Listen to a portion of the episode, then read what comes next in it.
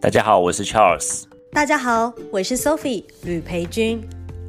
本周主题包括美国国债危机持续观察，三种脑洞大开的解决方式，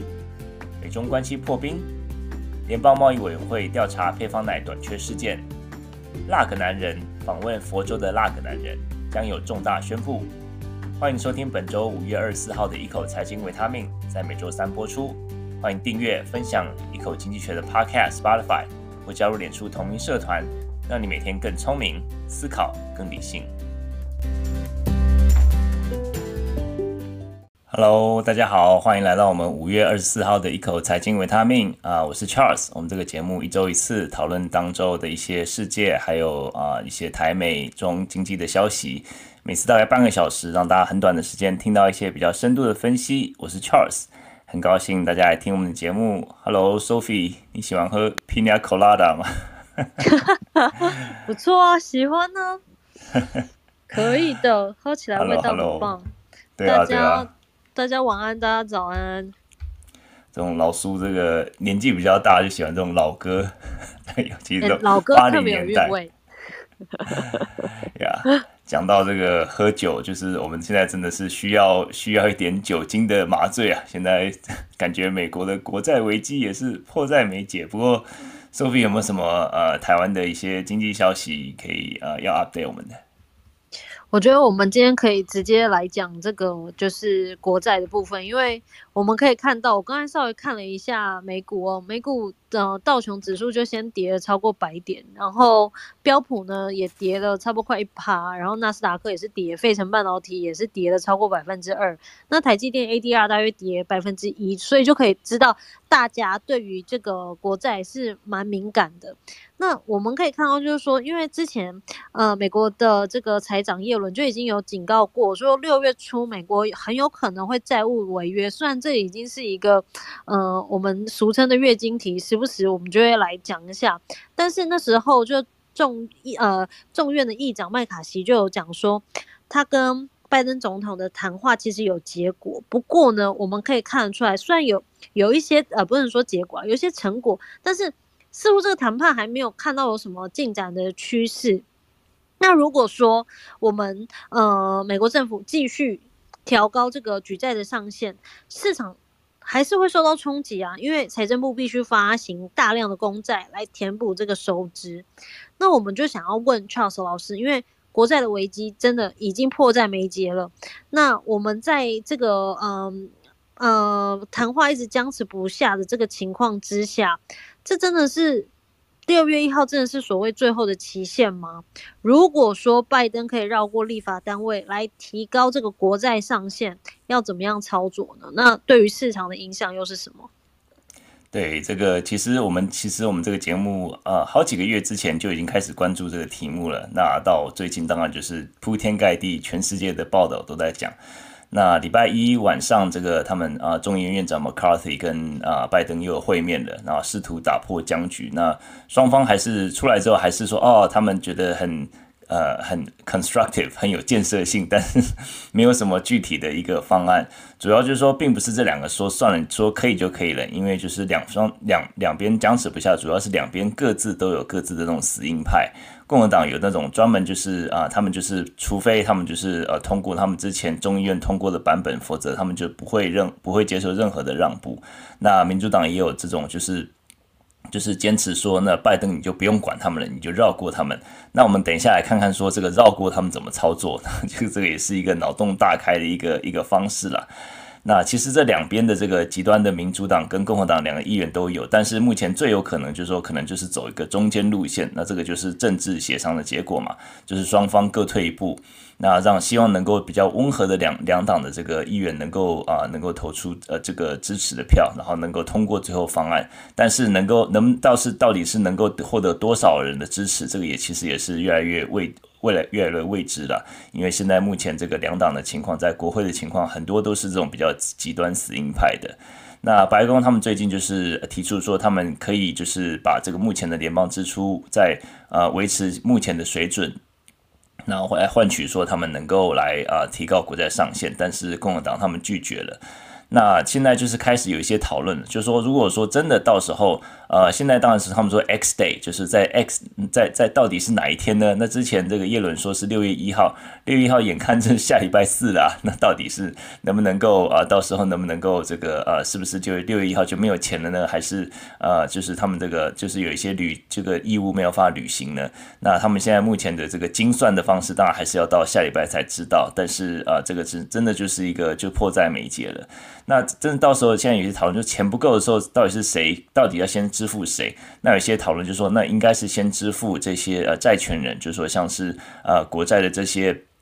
持有者他们的啊，如果说这些人先拿到的话，他们至少他们的这个国债的 rating，他们的评比不会下降。那可是就是这个，就是说表示说，那那就是可能要把这些老兵的支付啊，或者说这种这个社会安全基金啊，这些就暂缓支出。那这个就是也是会造招造成招致人家批评嘛，因为就是说你把这种这个投资人的这个利益，或者说这种外国的这个呃国债持有者的利益放在本国的这个这些老兵啊这些老人之上，所以说这个其实是不管怎么样都是一个难题啦，只只是一个比较大的灾难或者一个比较小的灾难而已。所以说这个就是很多嗯，就是很多人就就是反弹了。那目前就是我来这个 跟大家分享一下三个脑洞大开的方式。现在这个 McCarthy 跟呃这个众议院长跟白宫他们他们就是僵持不下嘛。那很多人就说，诶，有有三种方式其实可以不用通过立法院啊、立立法单位就可以提高国债上限。第一个方法就是说。这个财在财政部长的指示指示下呢，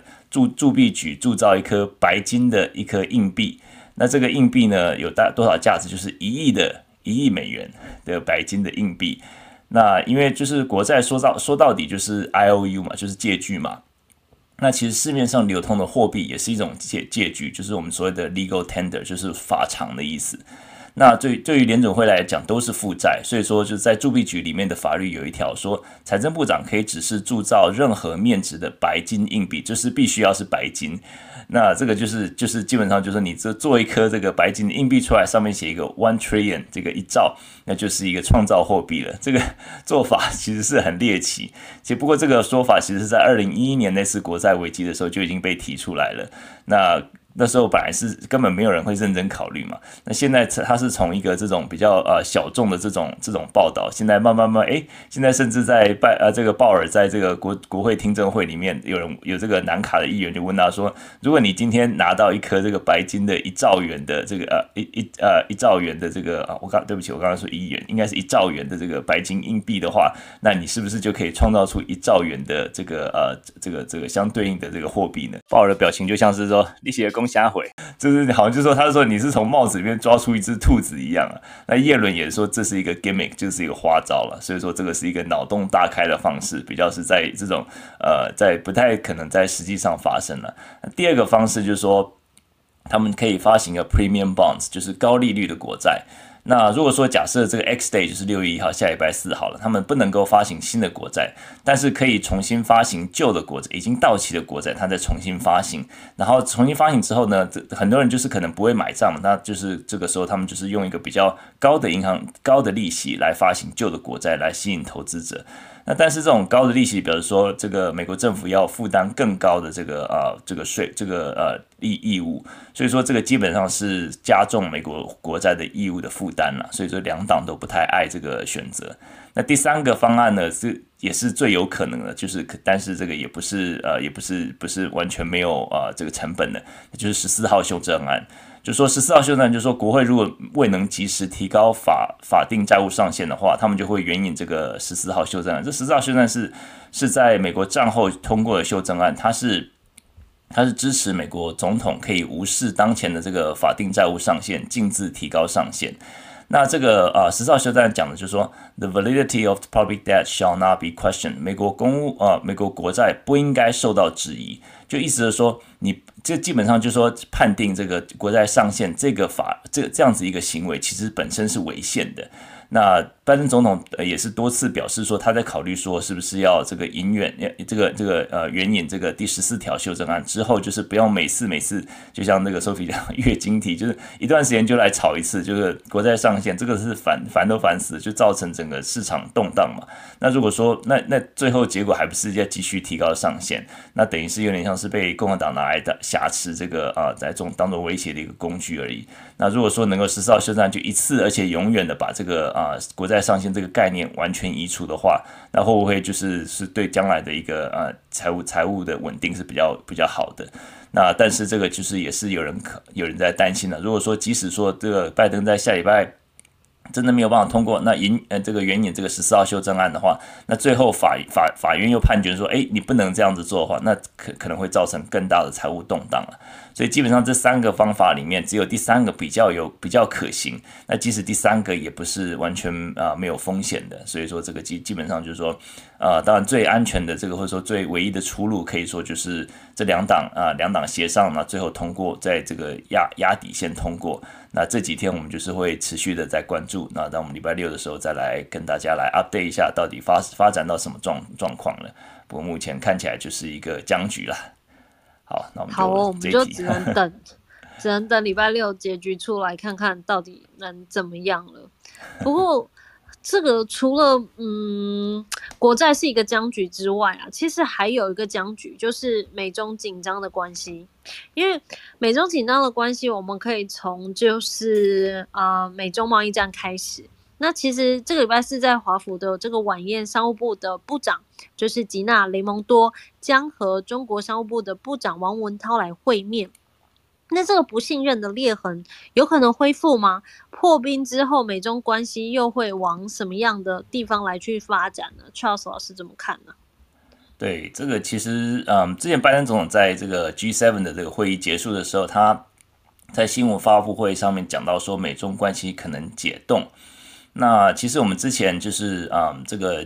这呃上个礼拜天嘛，在北京，他们就禁止美光科禁止美光科技向中国主要客户呃销售之后，就是很多人认为说美中裂痕就是会危机又加深回不去了。但是现在又发生出现这个曙光，到底怎么回事？就是说礼拜四，就像刚才 s o p 说，礼拜四在华盛顿晚宴啊，这个这个雷蒙多就是商务部长和这个中中国商务部长这个。呃，王王文涛将会坐在一起，那他们就是会啊、有可能就是拜登执政期间，这两国在华盛顿首次的这个内阁内阁级会议了，就是这两国的这个这个积怨太深了，所以说这个是第一次的这个内阁级的会议。那接下来还有另外一个，就是啊、呃，下个月初在新加坡会举行年度的安全论坛，有可能这两国会召这个有军事方面的代表、国防上面代表来会有一些会谈。那这接下来这些啊会谈有可能就是代表一些解冻了。那这两个国家在这个吵吵闹闹，那似乎是透露一些曙光了。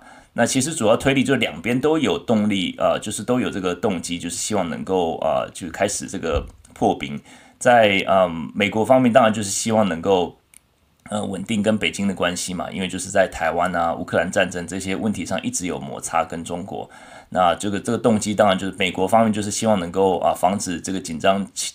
情绪紧紧张的局势的这个升继续升高嘛。那也就是呃也美国也上有盟友就是或其他国家表示说他可以处理好跟中国的这个关系。那那中国方面呢？中国方面他们也是之前有点像是说刻意的冷落了这个啊美国，但是他们其实也现在也有缓和的理由。这首先就是说。美国官员就指出说，这个啊，他们年底的时候，这个习近平将将在十一月的时候来旧金山举行年度的这个亚太领导人峰会，那到时候可能会跟拜登单独会面。那在这个你知道，在这个两国的这个领导人会面之前，你不可能说完完全全就是从冰点呢一次一下一下就升高到两两国的首首脑的这个见面嘛。这个之前一定要很多的铺陈和准备，所以说这个冰要慢慢的化掉。所以从现在开始，其实时间也不多了，不过就是到十一月之前，他们要。必须要先铺成一些，呃，一些建立一些信任这样子。那这是一个机会，也是一个很脆弱的时刻。那另外就是说，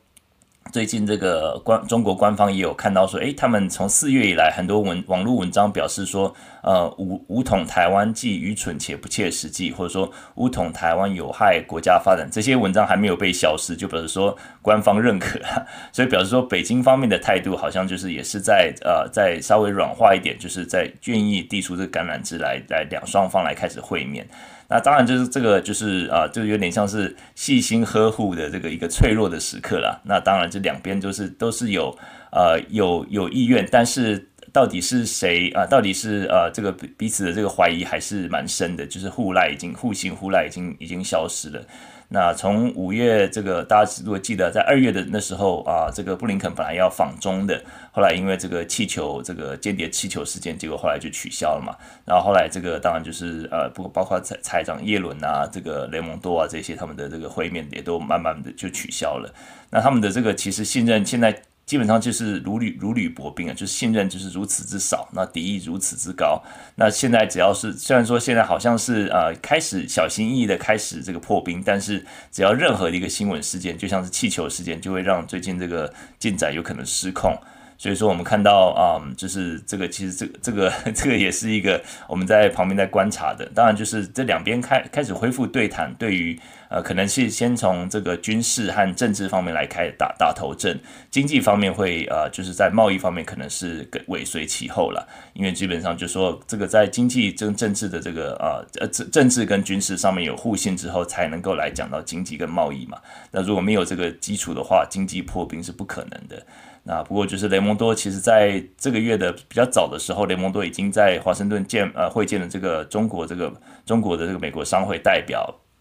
那雷蒙多他还表示说，他向中国外长表明，政府政策本质都是降低风险，而是而不是与中国脱钩。那雷蒙多也告诉这个小组说，他有兴趣在双方都能够接受的条件下推动经济关系向前发展。他期待今年晚些时候前往中国。那这个也是表示说，美国方面也愿意递出橄榄枝。所以说，这整个是在往一个破冰的方向发展，但是目前是怎么样？但当然大家都还是不是很确定，因为过去太多这种啊、这种这个呃，就是就是空包弹了，就是说好像是哎，感觉要破冰了，结果后来一个新闻出来，或是一个发言，或是一个呃这个政府的一个政策，就把这个推回原，就把这个原本的关系又推回原点了。所以，我们现在来看看，就是小心翼翼来观观察，就是一个呃审慎乐观的一个态度吧。那我们就希望能够啊、就是毕竟这两国如果说能够呃贸易推展的话，不管是啊、这个对于整个这个整个全世界的经济，从疫情之后，从一个呃经济一个呃低迷的状况，可能都会有帮助啦。所以说，我们也是乐观其成。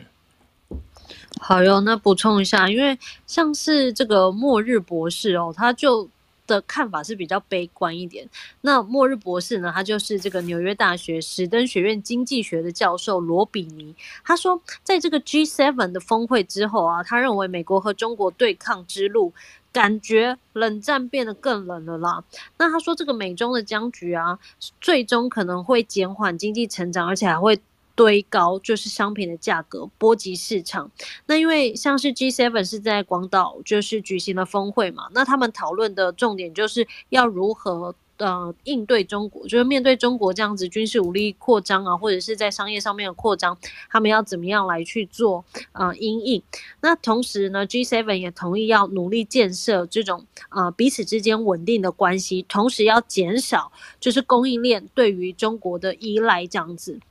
所以，这个末日博士罗比尼就认为，美中之间不会有任何的缓和。那中国对这次 G7 的反应是，欧洲、美国还有日本，还有其他的国家都在联合起来，就是对付中国。所以，市场面临最大的风险是地缘政治带来的这种呃经济紧张的这种威胁。那等一下，我们再问问看。就是 Charles 老师是怎么看这件事情？那另外呢，还有对，我觉得这个对，就是很快的这个，我觉得这个其实是对这个这个基本上都是都是现在这个，我觉得就是说。从川普呃政权之后，其实基本上就是说，从以政治跟军事领导经济的这个整个态势，就是很明显的，就是我们所谓的这个从全球化慢慢这个变破碎化，然后变成区域经济，然后变成小院高墙，就说你变成你只跟你自己这个啊，尽量跟跟呃跟你这个理念或者说这个价值不同的呃这个来开始呃开始筑开始筑这个高墙，然后跟你理念相同的这个这些这些贸易伙伴或是军事伙伴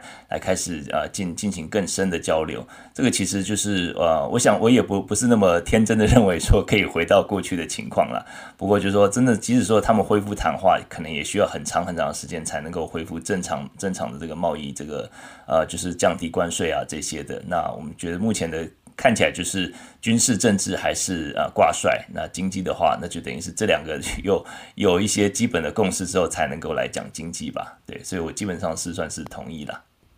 嗯，谢谢 Charles 老师的补充。那再补充一个，就是 NVIDIA 的 CEO 就是 Jensen 黄仁勋，他也有讲说，因为美国从去年开始对中国寄出晶片的禁令之后啊，就让 NVIDIA 其实没有办法向中国出售这些先进的晶片。那他就说，如果这个美中关系的紧绷会让这种呃美国的科技业。像是他们公司面临了一些巨大的损失，因为，呃，黄仁勋就认为中国其实是科技业蛮重要，而且目前为止还没有办法取代的市场。那他说，像这种美中关系很紧张啊，然后美国禁止就是他们这些晶片厂商把晶片卖到中国，有点类似像是呃美国政府把 NVIDIA 的双手绑在背后，那就让他们没有办法跟呃中国这边。呃，做生意，所以，呃，在这一块来讲的话，他觉得这是必须要去注意的这件事情。意思是，他觉得中国市场没有办法去放弃，所以就回应老师刚才讲的这件事情，就是毕竟经济这个东西还是要持续的去做观察，而不是说哦，我们现在关系很差，我们就没有办法再持续了。看 Charles 老师还有没有要补充的？对，差不多就这样子。我觉得其实。呃，其实在于这个美国这个很多，嗯，是他们把中国很多这个厂商都列在这个嗯实体清单里面嘛。那所以说，他们这等于是慢慢慢慢在脱钩中间，这个中间当然就是他们国内的这些啊企业，当然也是会改改叫啊，就觉得说，其实你这个其实有点像反其道而行。其实我们整个全球化，你不能说说脱钩就脱钩嘛，因为毕竟就说不只不只是呃中国是全世界的这个工世界工厂，他们的这些高科技的需求，然后甚至就说不不不不跟这个军事没有相关的这些啊这些晶片需求，然后甚至美国的厂商其实也是受益的嘛，等于是你。自己自断这个 自断生路的话，其实也是一个不是那么明智的决定吧。嗯，懂意思。那另外，我们第三个议题就是想要请教一下，这个其实这种呃供应链紧张的关系，也是我们这几个月持续在关注的。那像是除了像晶片啊，或者是说像一些呃 商业上会用到的东西，还有很多东西都跟民众息息相关，像是。婴儿配方奶不足，不知道大家还有没有印象？之前美国的婴儿配方奶曾经非常的缺，缺到就是成为社会问题，让这些父母是群情激愤啊。那现在就是联邦贸易委员会正在调查，说，诶，这个配方奶制造商有没有联合呃抬价的这种状况，或者是减少生产的？那为什么联邦贸易委员会会认为这个是厂商的问题呢？对，这个这题其实还蛮有意思，我是在这个啊、《华尔街日报》看到的。那这个其实就是说。啊、就是供应链问题，等于是影响。刚才 Sophie 说，影响不只是高科技，就是我们生活的各个方面，感觉就什么东西都变贵了，什么东西都缺。那尤其是呃很多东西缺也就算了嘛，你说今天你就呃少买这个少买一个什么电脑啊、laptop，你想要的这个这个呃类机型没有，那就那就那就换其他的机型嘛。可是如果说婴儿的配方奶，其实婴儿不能喝其他的东西啊，就是他必须要喝这个配方的。而有些有些 baby 就是说他的他本身必须。要喝某个品牌的，那他才不会胀气啊什么的。所以说，这个其实对于很多新生父母来讲，在疫情中间都是一个很痛苦的一个回忆。那有些父母甚至要开车开个哇好几个小时到隔州，或者说到到不同的地方的这个地方，才才能够买到他们呃这小孩需要的这个配方奶。那所以说，这个其实对对于这个民众来讲，这是切身之痛啊。那婴儿配方奶它的这个其实是一个高度市场集中的一个一个产业。那雅培就是呃 Abbott，它已经占了这个大概一半的这个市场市占率。然后如果再加上第二名、第三名，第二名是 Me Johnson，然后第三名是雀巢，这三家公司加起来的话，其实市占率占百分之九十八。所以说，这光是这三家公司，如果任何的风吹草动，任何的这个供应链问题，都会造成呃整个这个美国的供应呃这个配方奶的这个市场的一个动荡。那这个听起来就是蛮合理的嘛，就像我们疫情中间看到不同的情况，但是为什么今天这个啊？联邦贸易委员会要调查说，诶，这个是不是这三家厂商，或者说这些有些这个制造商，他们有什么啊？有什么哄抬价格啊，或者减少生产行为呢？那这个就是讲到，就是有一个有一个这个叫 WIC program，就是呃针对女性婴儿和小孩的这个补充营养计划，这是一个联邦的计划。那为什么这个跟呃这个婴儿配方奶有关系呢？就是说它这个啊、营养补充计划，它是为了低收入户家庭这个提供配方奶啊，还有某些营养计划。那这个其实是数亿元、数十亿元的这种这个年度预算的一个计划。所以说它是分配给每个州，那每个州在选就是啊一些独家这个这个供应商来啊来提供来做这个，他提供给他这个啊 formula，然后让它能够来来提供这个配方奶。那这个为什么是这样子一个运作的模式呢？就是说。这是就是回到说美国的这种经济挂帅的本质啊，他们认为说一个厂商，如果说你与其给一百个厂商来做，每个厂商都能的这样子，变成说每个厂商它的这个成本都很高，因为它没有办法卖太多嘛，你倒不如就给一家厂商，让这个厂商得标的话，那它可以制造大量的这个配方奶，它的价格就可以压低，因为它主要就是为了要提供呃这个可以。呃，就是很低低廉的，哈，可以可以呃，供可以就是让这些比较呃低收入户的这些呃小孩啊，这他们都可以喝到这个这个呃呃这个健康而且是有品质这种配方奶，这个其实利益是好的，但是其实就是说。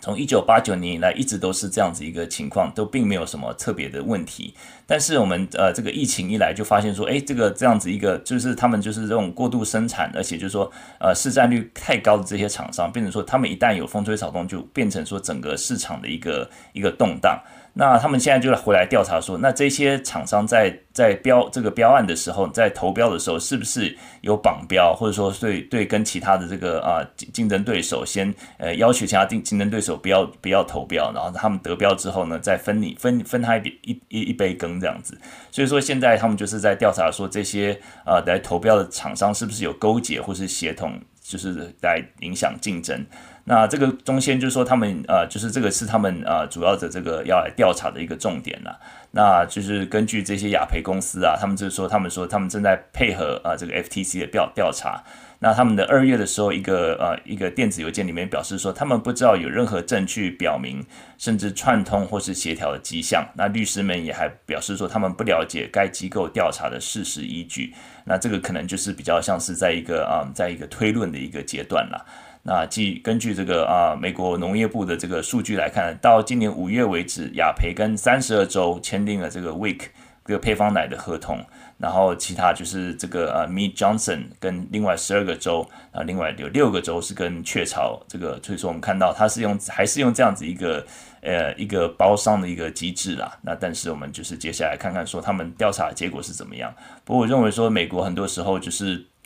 在这种呃过去认为说这种低廉的这大量的这个生产，然后啊消费者为主，然后可以你最后可以获得很呃很合理价格的这样子一个这样子一个商业模式，在疫情之后可能会慢慢被被被打破。那当然就是政府的这个呃资助，就是政府的这个资金呢，这个这个也是一个大量倾注那个大水漫漫灌，也是一个也是一个原因啦。那但是我们来接下来看这疫情之后，有可能就是现在已经看到一些呃。呃，非这种三大的这个呃配方奶的厂商或企业已经开始出来，就是接受政府补助了。所以说政府也是看到这个过去这种就是独后这些这种三大厂商的一个一个缺点吧。所以现在接下来可能会看到一些比较啊多元的一个一个企业的发展。所以我们就接下来来慢慢的观察吧。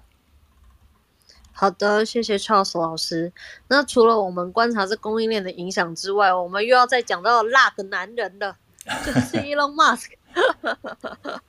他说呢，他在 Twitter 会专访德州的州长桑德斯。那这个时间呢，就是在礼拜三。那他说会发布重大的消息，外界就是在想，桑德斯是不是要发表他要来选总统了呢？那因为马斯克的政治光谱一直都是偏右的，所以对于马斯克在接下来总统大选会扮演什么样的角色，Charles 老师怎么观察呢？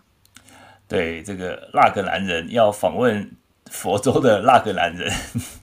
这个会擦出怎么样的火花呢？就是在今天的东岸时间晚上六点，台湾的早上六点，他们就是在即将在这个嗯呃在在这个 Twitter Space 啊、这个发这个。这个这个来举行，那就是马斯克说他会访问呃访问这个呃这个 DeSantis 这个桑德斯，然后就是会宣布重发发布重大消息，基本上大家就认为说啊这个大概就是说桑德斯就是要宣布参选，因为他过去就是一直在。在这方面一直在透露信息，就表示说他是川普之外的更好的选择。就是说他们大家认为说川普有点太过极端了，或者说太啊，而且现在有点像官司缠身。那这个桑德斯他在过去在啊跟尤其跟迪士尼啊这些，就是有点像跟左派的这种自由派的这种这个文化，这个文化者他就是不不断的这个点火啊，就是不断的来彼此的。跟这些啊民主党啊，或者说比较啊政治光谱啊，或者说民文化光谱比较左派的这种这样的势力来来对呛这样子，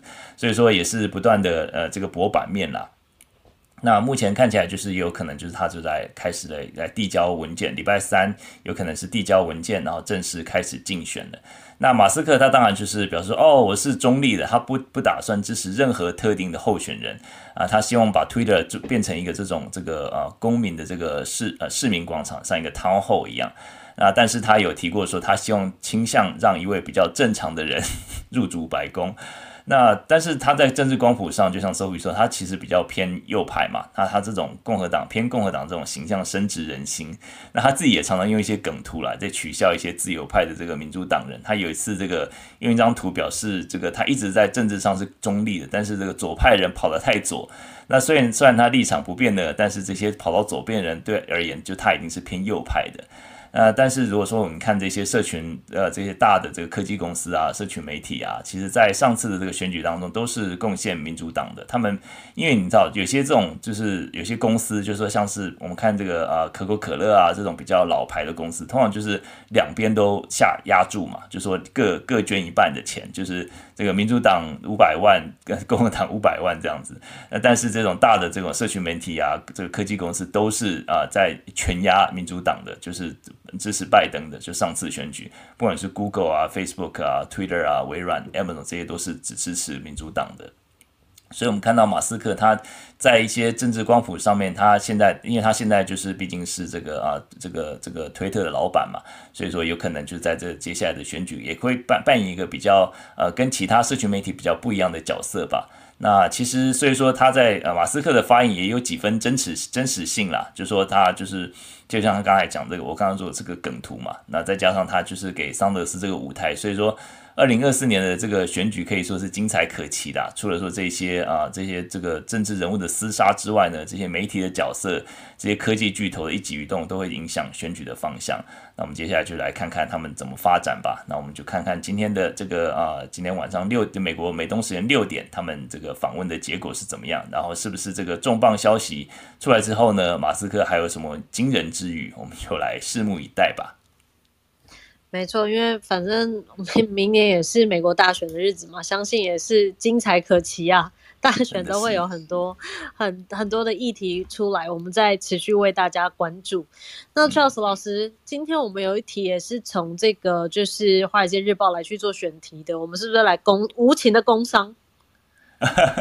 哎，对，没错。这个我们来工商一下，就是大家如果说在在这个嗯，到这个风传，我们一口经济学跟风传媒要继续的有持续的这个推出这个专案订阅专案。那如果说大家到这个一口经济学的粉丝专业、飞速粉丝专业就可以看到啦，就是。啊、我们现在这个专案就是预购重塑。这个如果说订阅的话，我们不但是可以开通《华尔街日报》所有的这个中英日文的这个版本之外呢，这个所有风传媒的这个啊、这个文章也都可以解锁。那大家可以看到，及时收到最新的消息。像我们今天很多的新闻都是从《华尔街日报》来的，那他们的这个对新闻的追踪、这个及时性跟这个速度，还有它的这个分析的深度，其实都是这个都是老字老字号啦。所以说，大家如果说到啊风传媒的首页，或是到我们这个啊一口经济学的首页，都可以来这个啊订阅我们这个呃特别的合作专案。好的，非常感谢 Charles 老师。无情的工伤完之后呢，我们就要跟大家说一声拜拜。然后我们是无情的拜拜。礼拜六继续一口经济学，到时候也会看到，例如说我们的国债的结果啊，然后也会知道，就是辣的男人访问了辣个男人的佛州州长是什么 什么样的题目了。那我们就周六见喽。好，礼拜六见，大家啊，晚安、早安，大家拜拜。拜拜，拜拜，拜拜。